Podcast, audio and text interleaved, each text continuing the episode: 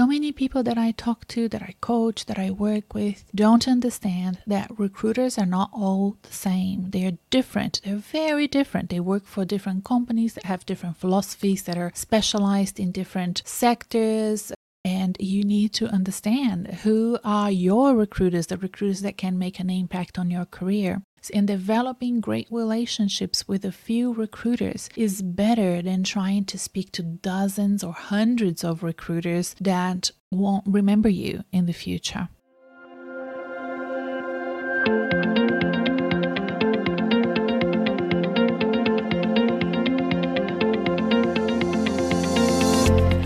I'm Renata Bernardi, and this is the Job Hunting Podcast, where I interview experts and professionals and discuss issues that are important for job hunters and those who are working to advance their careers. So make sure that you subscribe and follow, and let's dive right in.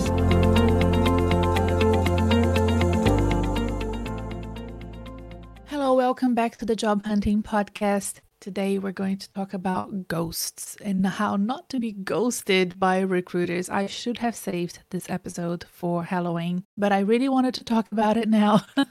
And I know that this is top of mind for people that are going through recruitment and selection. If you've been job hunting for the past couple of years, you will be very familiar with the abandonment that candidates feel when they're job hunting and they suddenly don't hear back from recruiters after being contacted and talked to and so on. So I hear you. Lots of professionals are complaining about poor behavior during the recruitment process. It's not just you and it's not imaginary. In fact, a UK recruiter who was interviewed for an article recently, he admitted that there is bad behavior happening. It is getting worse. It's not imaginary. I'll put the link to that article in the episode show notes for you to have a read if you want to. So it's true. And, you know, according to this recruiter and many people that I talk to in the uh, recruitment world, the pandemic is partly to blame for this. Now, we're going to talk about recruiters per se, but hear me out. the pandemic means that people are not meeting face to face as much as they used to. So, we're now having only remote interactions, async interactions, and it becomes easier for the bad behavior to happen, for people to behave badly. And not just from the side of the recruiters, also candidates who accept roles and then you know, everything goes forward, they sign papers, and then at the last minute, they tell recruiters and employers that they have a better offer either from their current employer or another job that they applied for. It's easier to behave badly on both sides, but it is very true that for recruiters, it's a really sad situation for candidates when they don't hear back job boards and too much technology gets in the way of personal interaction as well. And if you think about how recruiters used to work years ago, and I have interviewed a few expert recruiters on this podcast that have addressed this. One that specifically comes to mind is Jeff Morgan. And ironically, Jeff co founded a, a ginormous tech job board in monster.com and then he addressed this you know the fact that technology took away the fun you know people that love interacting with others and understanding others and building relationships. And many recruiters have those traits the job boards and too much technology gets in the way of that personal interaction. And there's just too many people applying for jobs. Now i am in australia and here you would have 50 to 100 people applying for a job. I have clients overseas especially in the us in big cities in the us that when they're applying for jobs there are like 300 people applying with them. So if you think about it from a recruiter's point of view that technology and that easiness of finding out the jobs and applying for them, meaning that there's just so many more candidates to deal with, it's very hard for them to keep up. Especially when the candidate is not actually the key relationship at that time of that assignment. The key relationship is the client, which is the employer, not the candidates. So, you know, that is an additional issue with the ghosting happening by recruiters. The other thing that came to mind when I was preparing for this episode is liability, which makes it much harder for recruiters to get back to you and provide real feedback as to the reason why you weren't suitable for the role. They lack the training that will enable them to talk to you candidly and vulnerably about the reasons why they didn't choose you. And they also lack the sensibility that is needed to provide that feedback without getting sued. You know, depending on the country that you are, especially in the US, there is a real fear of them providing feedback to you and saying it in a way that either can be perceived as having a bias in the decision making process or the bias was really there. And the recruiter is the agent. You know so many times recruiters tell me that they really advocate for a candidate but the board is way more conservative or old fashioned or set in their ways and they can't get through to the board or to the selection panel to showcase the benefit of that diverse candidate or that candidate that even if it's not diverse it could be out of the box coming from a different industry or sector that the panel that's selecting that they just can't get around the fact that that is not the ideal candidate that they had in mind. So that's also happening. And finally, applying for jobs that don't exist is one of the reasons that I find that ghosting is happening. What I mean by that is that this happens a lot with clients of mine. It's a way for companies, especially consultancies, to build knowledge and intelligence of candidates out there in the market that are available, but also what candidates know about industry sectors and functions that these consultancies and companies want to learn more about. So they fake a job, interview a lot of people, gain a lot of knowledge and intelligence, and there's there was never a job to be filled to begin with. I have heard about this from clients of mine, and I have had confirmation about this as well. And sometimes, you know, when a candidate says, oh, the job didn't exist, I don't know why I applied, when I dig deep, I understand that, you know, it's the job did exist, but advertising it was a formality. The role was already earmarked for a specific person, either an internal candidate that was awaiting a promotion or somebody that had a very strong connection with the selection panel so that job was never there. So either, you know, the job didn't exist because it really didn't, and it was an intelligence exercise and uh, an opportunity for that organization to learn about who was on the market and what they knew about a specific segment industry sector function that they wanted to learn more about and that's really bad behavior in my eyes and the other one is a bit more of a situation of yes you have the perfect person for that role that person that you've trained you know that you've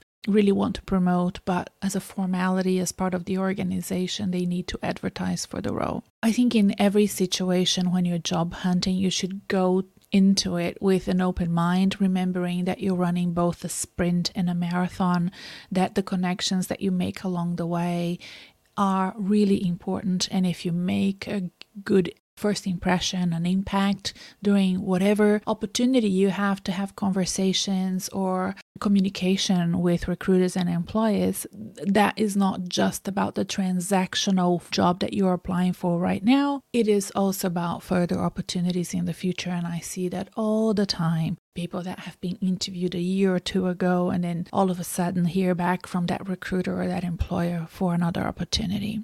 So you have to always go in and be professionals and, you know, don't take it personally. The ghosting is really not about you. It's about a badly designed recruitment process that we're still kind of figuring out how to do better. And at the moment, it's what it is. That's how the game's played. So, how can you avoid being ghosted by recruiters? I have selected four tips that I'm going to provide you right now. And then I'm going to address three questions that I received recently from you, from listeners. And I, you know, will use this opportunity to address them because they're related to this topic. So, when I think about you avoiding the ghosting by recruiters, the first thing that comes to my mind as a career coach is for you to know your area of expertise and be really sharp in communicating it to recruiters and employers. And we often refer to it as a pitch. Some people are very crystal clear with their pitch, and that's very rare. Most people tend to waffle a bit and not really see the importance of refining it and fine tuning it. In my view, it's the most important thing that you can do is to ensure that not only you have a good pitch, but that you're tailoring it and customizing it to the audience in front of you. Your pitch is really not about you at the end of the day. It's about how you gel with the people in front of you and how much you know about what they need. And you bring to your pitch the information that will best match what they need as a person that they're hiring and they want to bring on board.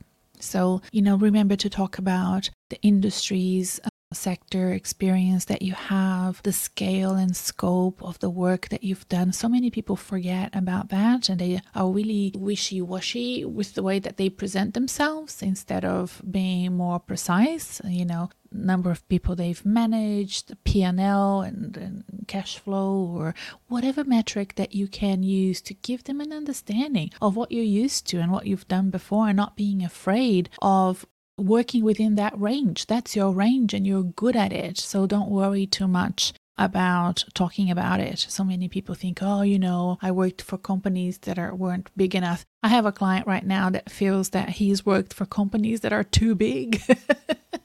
and uh, you know, we, we adjust that. We we discuss it and we we adjust it to make sure that the, that you don't alienate your audience and that's what's important by tailoring the pitch to the audience and then talking about your abilities, your fit for the role, the roles that they, or if there isn't a, a, role per se and you're just meeting somebody, you know, what are the roles that they usually hire for, that they advertise, that they're in charge of. So it means you have to put some effort into it and do your research and understand who you're talking to. And also, as part of that pitch and that sharpness of your conversation, is what is your motivation to change jobs? Why do you want to change jobs?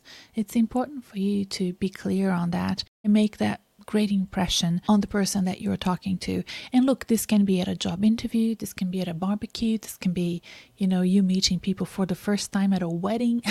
it should be always there with you, inside and ready to come out when needed. You never know. If you've heard anything about my story, and if you haven't, I'll put the link to my career story I did a live event many years ago and I then recorded it as a podcast. It's also written on my website.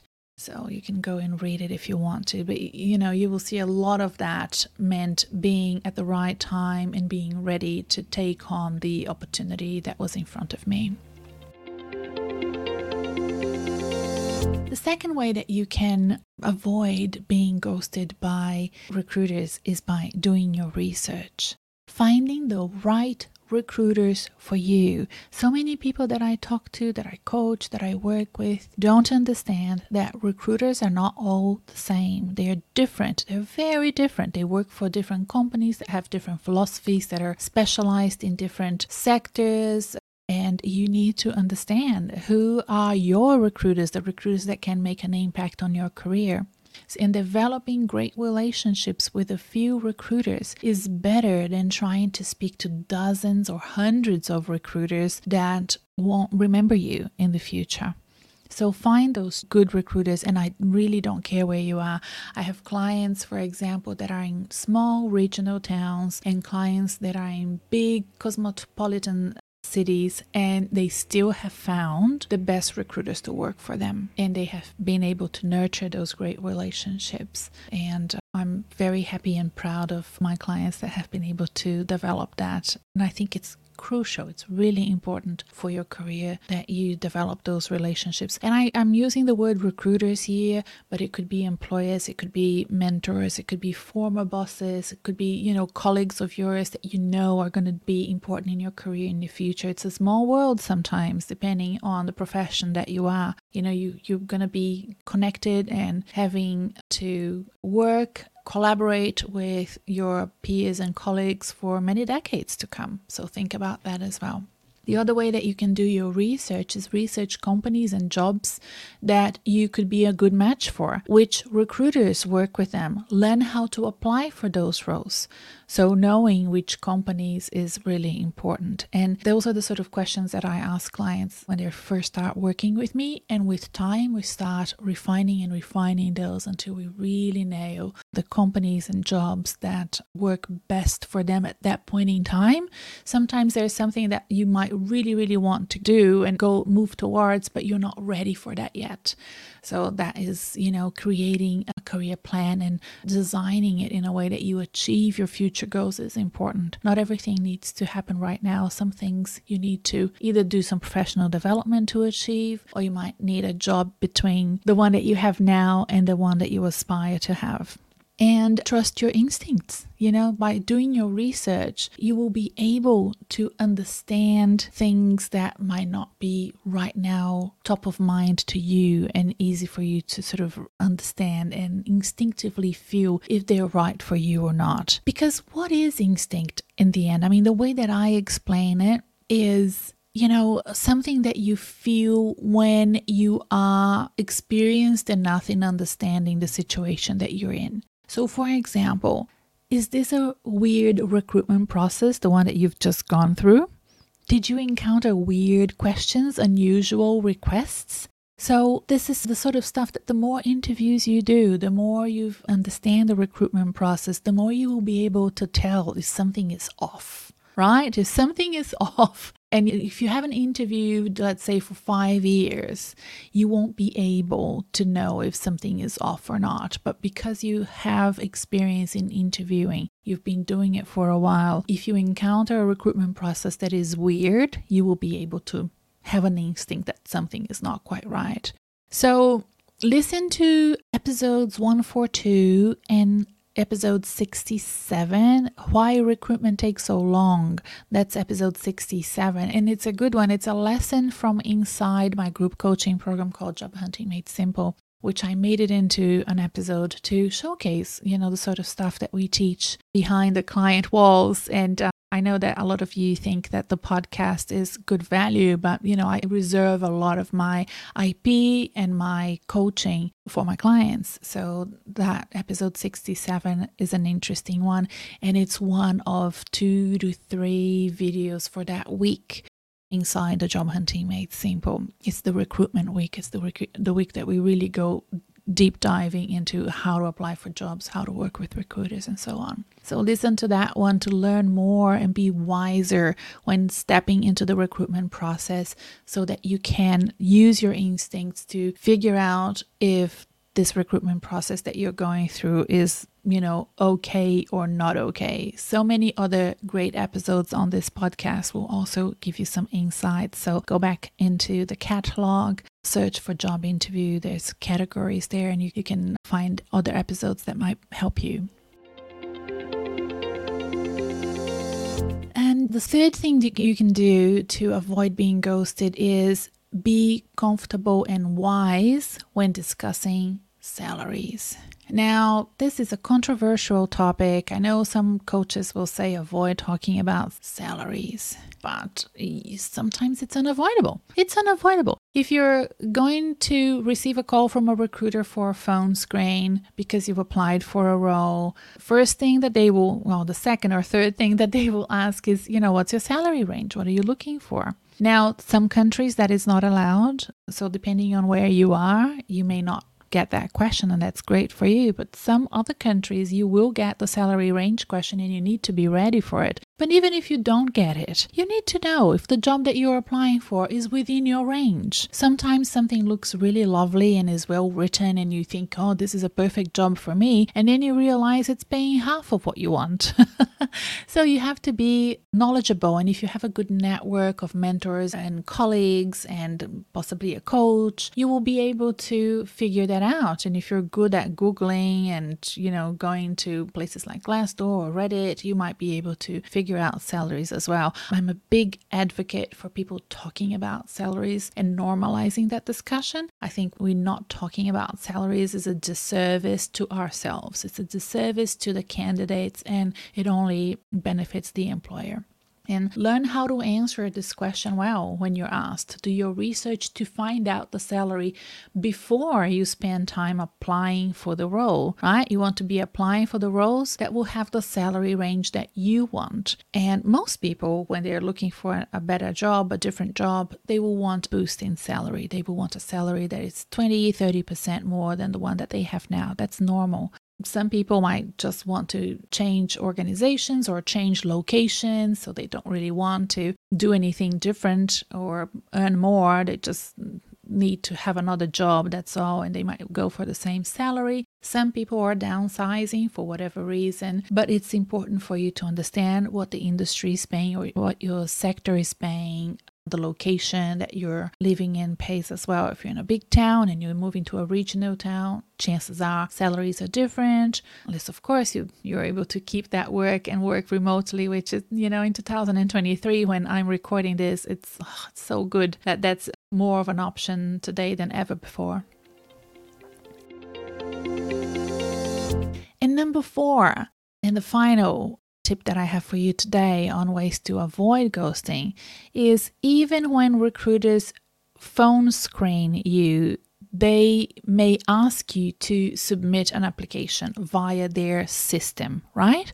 So, this means that even though they've spoken to you, they found you on LinkedIn, you have a great LinkedIn, you've done the LinkedIn audit with me, with maximized leverage on the LinkedIn searchability, which is what I always do with the LinkedIn audits, for example. And they found you, they phone screened you, and they said, Oh, you have to send the application you know, send it to this link what happens there is most of the time, if the organization is medium to large, they will have a software, we call it ATS, applicant tracking system. And if you submit an application that is not compliant with ATS softwares, then you won't be chosen. So you need to put the effort into learning how to do job applications that comply and excel when they are put through that filter of the ATS software. And, you know, I teach this thoroughly to private clients, to group coaching. There's also a masterclass that, you know, can initiate you on how that works inside Reset Your Career. And you really need to understand the importance of doing this.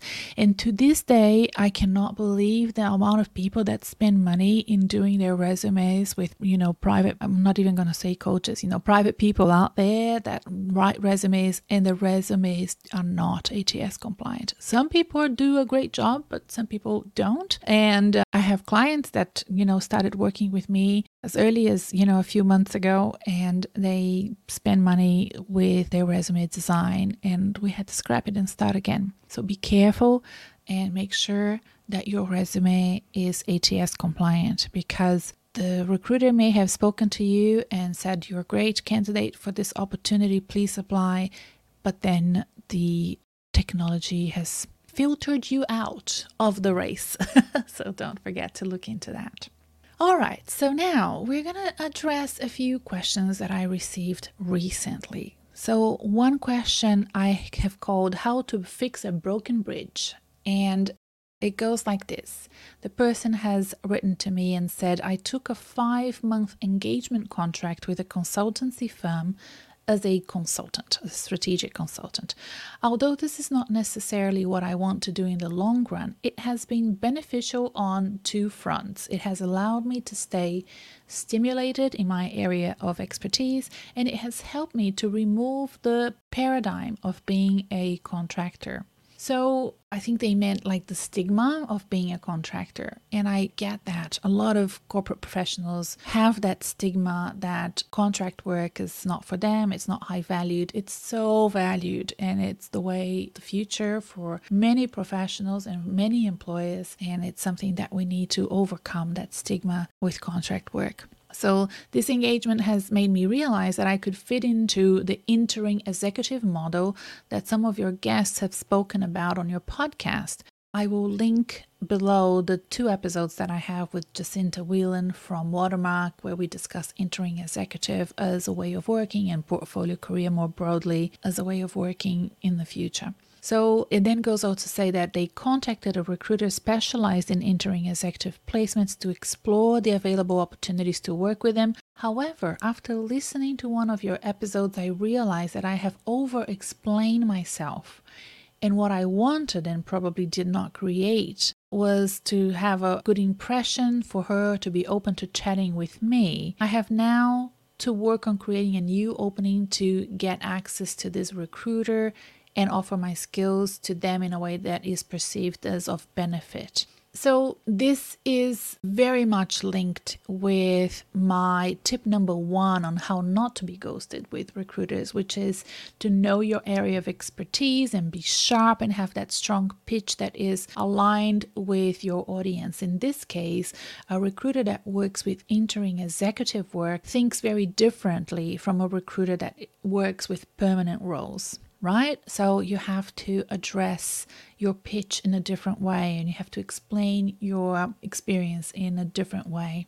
So listen to those episodes with Jacinta Whelan to learn more about how they work and what's important to them, what takes priority for those high turnover. So you know you have to be ready next week and the length of the contract and how it's paid and what sort of people fit with that interim executive work. So all of this needs to be part of your pitch. You need to address that as part of your pitch. But look, if you didn't make the first impression, this is why I called this question how to fix a broken bridge you can always go back and try again. I mean, you have nothing, nothing to lose, right? So going back to a recruiter with an updated pitch resume is totally okay. But be ready by the time you do that second try so that you actually have a better pitch the next time. Don't expect the recruiter to coach you on how to do this. You have to go back to them and say, Look, I contacted you a few months ago. I was still waiting my chances and researching the market. I now feel strongly that I am really keen on pursuing the interim executive type work and I want to really have a go at this. I've updated my resume to fit with, you know, the sort of candidates that you need for your clients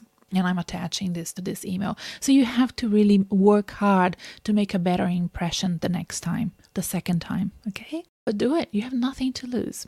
And the other thing that you can do is you can send them an update based on a recent learning so, you know, if doing this contract work, which this person that wrote to me mentioned, made you learn something different about your profession, about your plans, and what you want for your future, then use that as the thread for that second engagement. I have learned a lot about areas where I thought I could not make a significant impact in the short term, but then, you know, I've come to realize the opposite this contract work that I've done has been an eye opener, and I really want to pursue more contract work in the future and l- use that learning to be the thread for your second chance with a recruiter.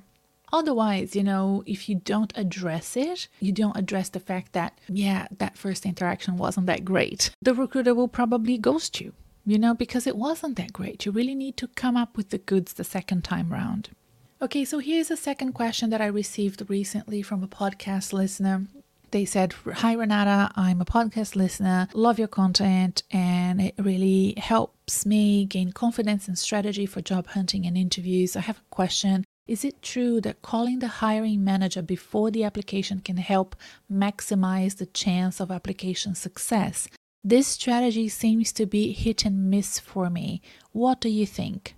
Thank you. Well, I think it is hit and miss because it's not always the same strategy that you need to apply. It really depends on how the job ad was written and what's there in terms of instructions, what's there in terms of clues that they leave behind to make sure that the best candidates do the right thing. I teach this inside my coaching programs. And in episode 169, for example, I spoke about following the instructions. And I want you to think about that, you know, and getting to know the recruiters, their methodology, understanding that different roles and different levels within an organization require the recruiter to work differently with candidates, have more or less personal interactions with them and you know the linkedin profile and activity performance that you have as a job candidate will really impact the recruiter's interest in you. So you know you want to make sure that you using linkedin to your advantage if you're job hunting. So it's hit and miss i believe because different recruiters, different recruitment companies, and different jobs and different job ads will have to be scrutinized so that you can see what is the instruction there. And if sometimes the instructions are unclear, there are some clues there that are kind of telling you what to do. and uh, yes, I'd love to work with you to kind of teach you. And look, I can't really teach this on a podcast. It's kind of visual and it needs to be done in a masterclass. and we need to do this together. And, you know, I love doing this. This is like my favorite thing is job application and doing it well. And I call it gamifying the job application process to make it fun and interesting and very thorough. And uh, not something that you need to start from scratch all the time. I have a methodology, there's a recipe to it. So once you learn the recipe, you can apply it over and over and over again. It's really funny. I had a client a few months ago. She got it, it's not with me anymore. She finished her private client program. She got a job. But when we were starting, she said, okay, so every single job application I'm going to send you. So expect, you know, to get four applications from me in the next fortnight because I see private clients every fortnight. And I'm like, okay, I just let it go. I didn't correct her or explain to her. She sent one and we worked together on that one application for a few days, you know, backwards and forwards. I was sending her, you know, reviews and updates and then she did all the others. so she learned it. She learned it. And then she did all the others. And she was getting so many interviews. And this wasn't a straightforward job application, let me tell you. Lots of challenges and roadblocks along the way for this candidate. But we were able to overcome all the elephants in the room. And there were many. And she got a job that, you know, she really wanted right salary level right position, right organization for her. So, you know, it just makes me so proud. So proud. All right. So, the third and final question and topic for today is not really a question, it's more of a comment. So this person wrote to me and said the conversations that I had with a couple of recruiters went really well. I changed the names here, by the way. I liked John. We got along really well. Whereas with Mary and Tom from this other recruitment company, they were all right too, but we just didn't get as much of a warm feeling as I did with John. The thing about this is remember that I spoke about instincts you know, and told you that you have to trust your instincts. You will get that instinct from doing more and more job applications and talking to more and more recruiters. Sometimes we misunderstand recruiters because they have personalities, and some of them are lovely wonderful people that make you feel so warm inside and they you know are really relatable and they make you feel really good about yourself. It doesn't mean anything. It doesn't mean that they're going to get you a job. And sometimes you have recruiters that are really rough around the edges and they're busy people. They have lots to do. They're no bs kind of people and they get you jobs. So it could be too early to know right now if you've only just started this sort of journey of understanding how recruitment works to make an informed decision about the recruiters. And I say recruiters can sometimes be cold and distant, but still have great jobs for you, or they can also be super warm and cozy and never get you hired. So, with time, you will develop a better understanding and instinct about the recruiters that will work with you and can get you opportunities. You can trust that once you've had let's say, a dozen interviews. Okay? All right, everyone. I hope you enjoyed this episode. I will have links that I've mentioned, especially with the podcast. I think that's all that I mentioned, wasn't it? Oh, there was an article as well at the beginning. So the article and the links to the podcast that I mentioned will be in the descriptions below. And there's also a blog for this podcast on my website. So go check it out. And I look forward to talking to you again next time. Bye for now.